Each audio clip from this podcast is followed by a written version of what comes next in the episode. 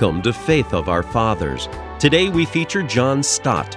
Described as the presumptive pope, Stott says that the central message of the gospel is not the teachings of Jesus, but Jesus himself, the human, divine figure. He is always bringing people back to the concrete reality of Jesus' life and sacrifice. In 2011, the evangelical world lost one of its greatest spokesmen, and I have lost one of my closest friends and advisors, said Billy Graham. Today, on Palm Sunday, John Stott presents a sermon on entering.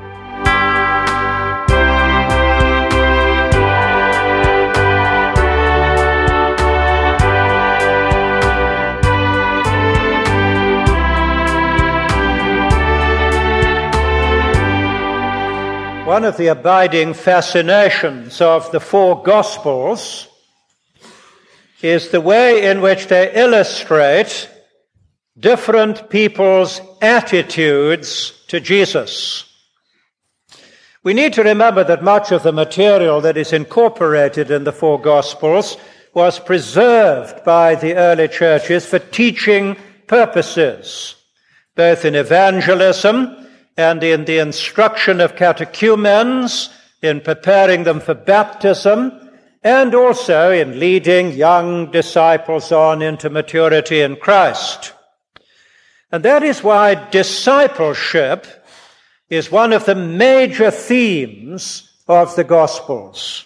What does it mean to be a follower of Jesus Christ? What is involved in committing your life to Jesus Christ? What difference does it make whether you follow Jesus Christ or not? And as we read the Gospels, we find that the whole spectrum of possible responses to Jesus is included. The spectrum from total rejection to total submission, belief, unbelief, half belief, love, hatred, suspicion, indifference, loyalty, betrayal, all these possible responses to Jesus are illustrated in the gospel story. I'm sure you found this, haven't you, yourself, when you're reading the Gospels, that these stories help us to clarify where we stand. Because as we read the Gospels, we identify with this person or with that person and find it impossible to identify with somebody else because of their reaction to Jesus. Well, that little introduction to our thinking together this morning is due to the fact that I think it is the clue to our understanding of the text that we have been set. And I want to ask you, if you kindly will, to turn to it in Luke's Gospel, chapter 19. It is, in fact, in the New Testament section on page 79, and it begins at uh, verse 28. What Luke does here, because he's a consummate artist, tradition says that he was an artist with, uh, in colors. Whether that is so or not, he was certainly an artist in words and structures. And the whole of his gospel is a beautifully crafted structure. And here we have brought before us three little scenarios, three little cameos, which depict Jesus with different people. Glance at them with me before we begin to draw out their teaching. In verse 28, we see Jesus going ahead of the twelve and going up to Jerusalem. When Jesus said this, he went on ahead, going up to Jerusalem. There is Jesus separated from the twelve because he is ahead of them and they have lagged behind him. That's his first little cameo. The second concerns the donkey. Verses 29 to 34. Jesus sent two of the disciples to fetch the donkey, and the owners of it, on hearing the password, that had evidently been prearranged, namely the Lord has need of it, release the donkey and let it go. We have to ask what that has to teach us today. And then thirdly, in verses 35 to 40, is the familiar pageant of the triumphal entry, or in this case, the triumphal approach to Jerusalem. The disciples spread their garments on the back of the donkey and then on the road, and they broke into spontaneous praise, all of them, except those sour grapes Pharisees, who told Jesus to rebuke his disciples, and to whom Jesus replied with that memorable phrase that if they keep quiet, the very stones will cry out. So there you see a three little cameos Jesus and going ahead of the twelve, Jesus and the owners of the donkey, Jesus and the, and the crowds and the Pharisees. What are we to understand about these? Are they just little stories, just little uh, pictures painted with Luke's pen? No, they have profound significance for us as Christian disciples today. Firstly, then, we have Jesus and the twelve. I want to read you again verse 29, 28. When Jesus had said this, he went on ahead of them going up to Jerusalem. Well, at first sight, when you read it, it's a very matter of fact little statement. You'll probably skip over it and imagine that it has nothing particular to teach us. They're going up to Jerusalem together and they got a little bit separated. Jesus is in front and the twelve are behind. But you may be quite sure that Luke sees in this much more than meets the eye. Have you learned, I wonder, to begin to interpret Scripture in the light of Scripture? Has everybody in church this morning learned this fundamental hermeneutical principle that we have to allow Scripture to interpret Scripture. And when you're in one of the Gospels, you have to have in your mind all the time what the basic concern of the evangelist is, and to interpret each passage in the light of the story that he is building up. now, Luke, as a matter of fact, has spent ten chapters which scholars sometimes call the Great Interpolation, describing Jesus' final journey up to Jerusalem and the teaching that he is giving during his journey. So important is this theme that I want to ask you to keep your Bible open and look at a few verses with me just to make sure that I'm not reading this into the text, but that Luke has put it there. Do you mind turning back to chapter 9 in uh, Luke's Gospel? And let's look at verse 51. this is the beginning of the so called Great Interpolation. You see, there's a little paragraph there, there's space in the Revised Standard Version indicating that a new section begins here.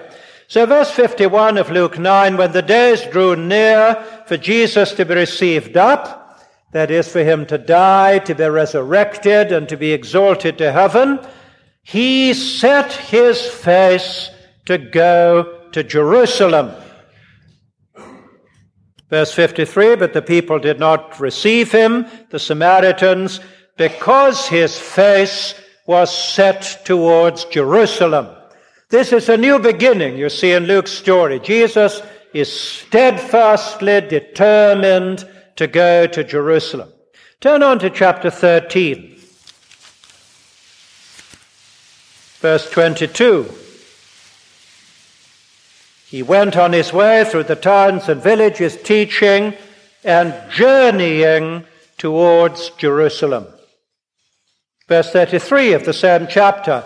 I must go on my way today and tomorrow and the day following, because it cannot be that a prophet should perish outside Jerusalem. Oh, Jerusalem, Jerusalem, killing the prophets, stoning those who are sent to you, and so on. I tell you, you will not see me, verse 35, until you say, Blessed is he who comes in the name of the Lord, which is what they shouted on Palm Sunday.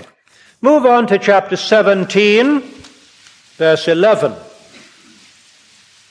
on the way to Jerusalem. he was passing along, etc. Chapter 18, verse 31. Taking the twelve, Jesus said, Behold, we are going up to Jerusalem, and everything that is written of the Son of Man by the prophets will be accomplished. He'll be delivered to the Gentiles, mocked, shamefully treated, spat upon, scourged, killed, and the day, the third day, he will rise again. Then to our own chapter 19, verse 11, they heard these things. He proceeded to tell a parable because he was near Jerusalem and because they supposed the kingdom of God was to appear immediately. And then our text, verse 28, he went on ahead going up to Jerusalem. now, with that background that we sketched in very briefly, you'll be quite clear, will you not, that the Jerusalem to which he's going up is the Jerusalem that has killed the prophets and in which he himself is going to be killed and rejected. So Luke's statement that he went on ahead is not primarily a chronological statement that he was a few minutes or hours ahead of them. People had forgotten to put their clocks on, as a number of people evidently did today, arriving so late. No, it isn't a chronological matter that he was a few minutes ahead of them. It isn't a geographical matter that he was a few yards ahead of them. It is a theological matter that he was going on ahead to Jerusalem and they were lagging behind because they didn't want him to go up to Jerusalem. They didn't want him to be rejected and to suffer and to die. He was determined to go to the cross, but they were not determined to allow him to do so. So he was ready for the cross and they were not. Now, lagging behind Jesus is a common failure of Christian discipleship, especially in regard to the cross. The necessity of the cross for Jesus and the obligation of Christian disciples to take up our cross and follow Jesus are plain as day in the New Testament. There is no Christianity without the cross for Jesus, and there is no Christianity without the cross for the disciples of Jesus. But there are many of us who would love to be able to reconstruct Christianity without the cross. We've never grasped the centrality of the cross, either in the life of Christ or in the life of the Christian. So Jesus goes on ahead of us to the cross and we don't keep pace with him. We lag behind. We don't want the cross to be as central as it is in the life of Jesus. The cross, it's too humiliating for us to imagine that it was necessary for the Son of God to die and that there's no other way for us to be saved except that he should bear our sin. No, we don't want such a radical remedy for sin. It's humiliating. And as for us having to go to the cross and die to our own self-centeredness, no thank you very much. We'd much prefer a less radical kind of discipleship to one of death and resurrection. So there you see is Jesus and the twelve. Jesus going ahead of them and the twelve lagging behind. Are you conscious, anybody here, of lagging behind Jesus? There are parts of his teaching, frankly, you don't like. He's gone on ahead of you. You're way behind him. It's the first lesson in discipleship that we're given. Now we move on to something quite different as we go to Jesus, from Jesus and the twelve to Jesus and the owners of the donkey. Now the incident of the donkey bears all the signs of a prearranged and stage managed drama. Jesus, we know, was dis- determined to fulfill what was written of him in the scriptures, and he was determined to be a suffering rather than a triumphant Messiah. He was determined not to fall into the trap of the zealots and to become a conquering Messiah who would overthrow Rome drive the legions into the Mediterranean.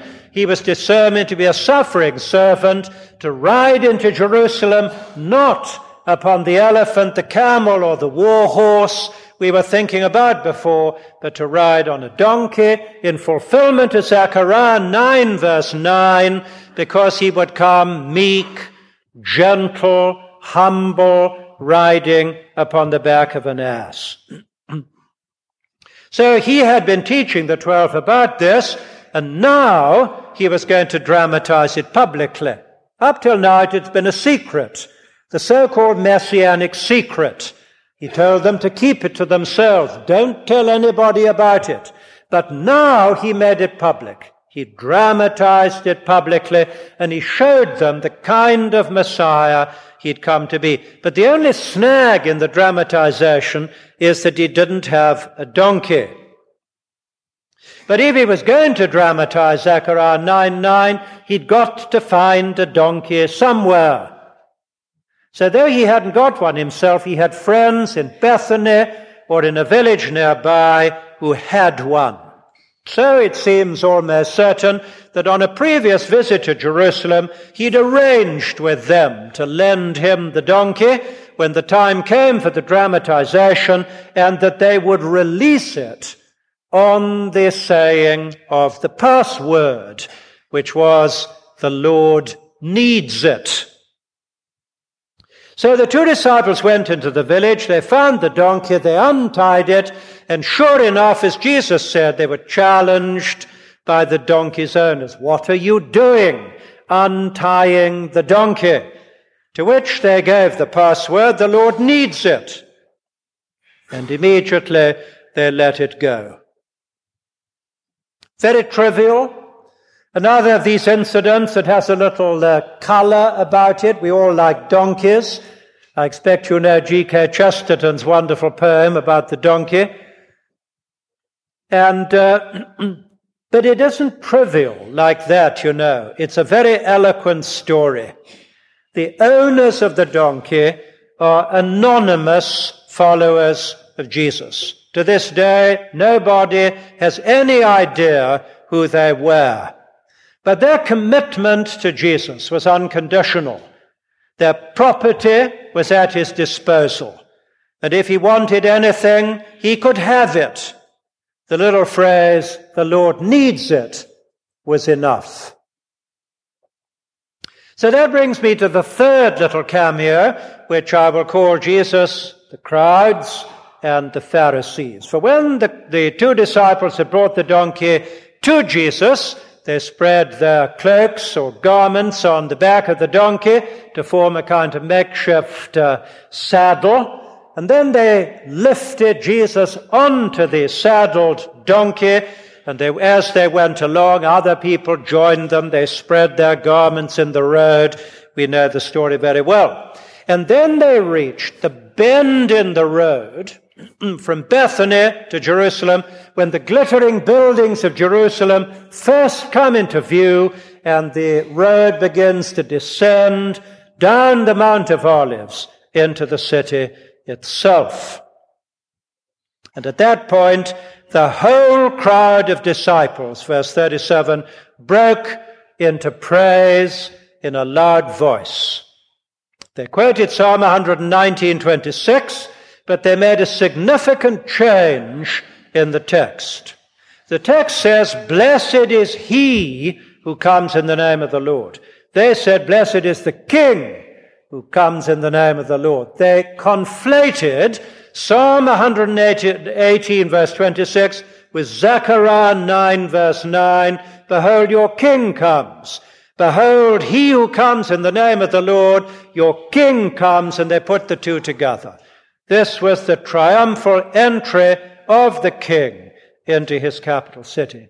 I wish I'd been there, don't you? It would have been a marvelous sight and a marvelous sound.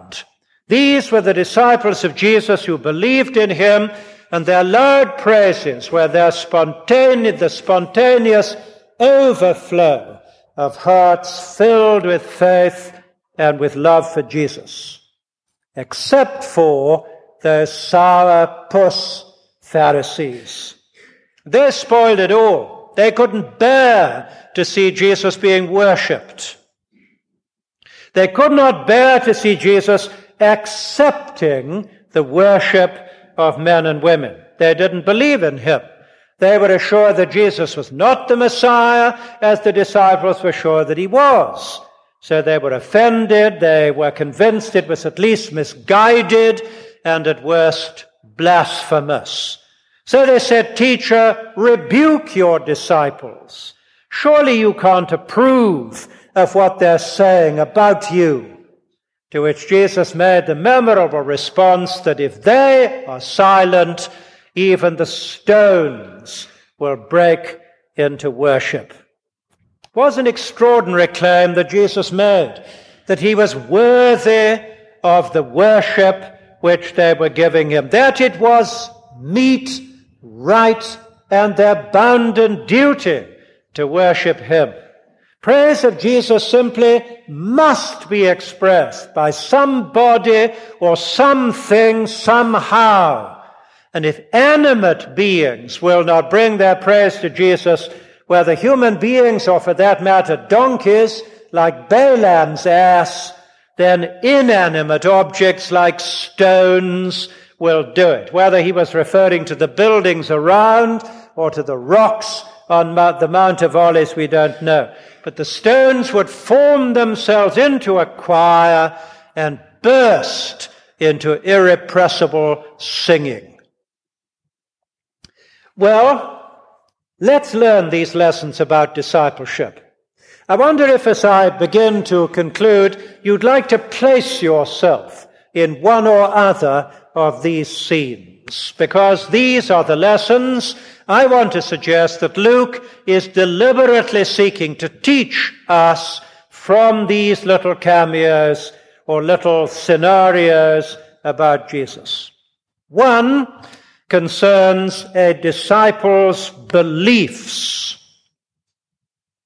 No disciple should make today, should make the mistake that the twelve made when they let Jesus go on ahead and were reluctant to follow him. we should never lag behind the teaching of Jesus Christ because a disciple is not above his teacher. And Jesus invites us today to take his yoke upon us and to learn from him and to submit with heart and mind and will to his authoritative teaching. Jesus Christ, the Son of God, deserves that we should agree with his teaching, and we have no liberty to disagree with him. Whether the issue between us and Jesus concerns his cross or our cross or something else, let's keep up with Jesus. Let's level with the teaching of Jesus. Let's not hold back or lag behind. It's a great thing to be committed to the teaching of Jesus Christ, the disciples' beliefs. Then, secondly, a disciple's possessions. We may not have any donkeys at our disposal, but then he probably doesn't need them today, although, you know, in rural areas, there are churches all over the country that take donkeys to church on Palm Sunday and let the children ride on them. Not at all a bad idea. But Jesus doesn't need donkeys very much today, but he does need many other things that we have. What about your home? My home. He wants our home in order through us to entertain strangers and people who need hospitality and friendship. He needs our car in which we can give other people lifts who don't have the benefit of that particular extravagance that most of us do have. He needs our time, our energy, our money, and the question is whether these things are at his disposal. Whether we take that prearranged password and make it our Christian motto or slogan and say, well, if the Lord needs it, he shall have it. I wonder if you've ever said that to Jesus Christ about your possessions, donkeys and all. If the Lord needs it, he shall have it. And there is nothing that we want to withhold from him. A disciple's beliefs, a disciple's possessions, and then a disciple's worship. Oh, that we should all be true followers of Jesus and not wet blanket Pharisees. You see, we don't need to begrudge Jesus the worship that is due to him. And so let me ask you, what is your attitude as Sunday approaches? When you get to Wednesday, Thursday, Friday, Saturday? What's your attitude when you get out of bed or conversely don't get out of bed on Sunday morning? How do you think about the day of worship? Let me ask you frankly, is Sunday the high point of your week?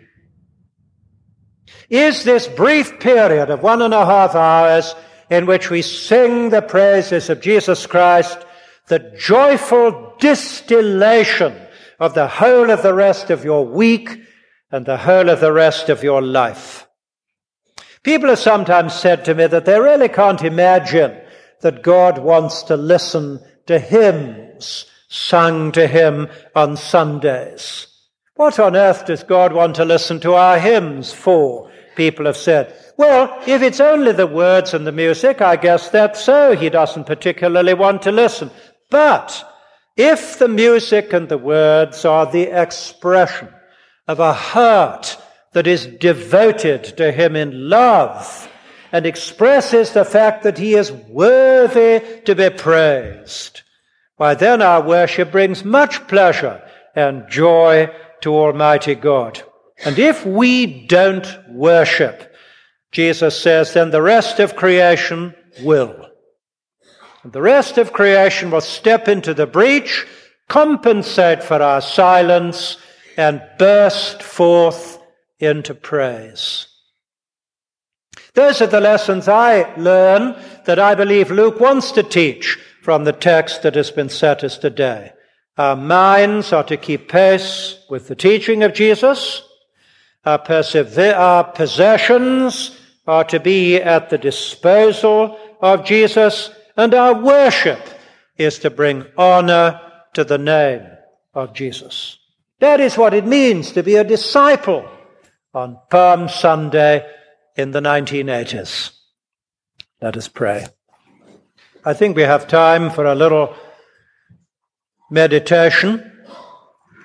We've been thinking of the disciples' beliefs, whether we agree with Jesus or disagree with him.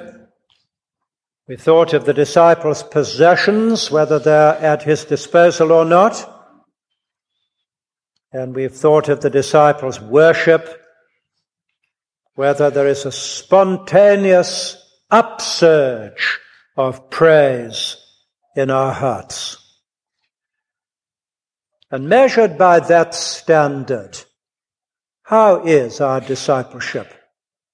Let's ask and answer that question in a moment of silence. Lord Jesus Christ, we thank you for the enormous privilege it is to be one of your disciples. And as you go ahead, we pray that we may keep pace with you that we may seek to honor and obey you, to put our possessions at your disposal, and to bring to you gladly and gratefully the praise and worship of our hearts.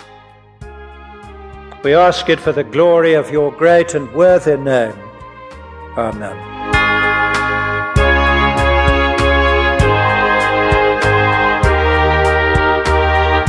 You've been listening to John Stott. Listen to Faith of Our Fathers each Saturday and Sunday to hear more great 20th century preachers.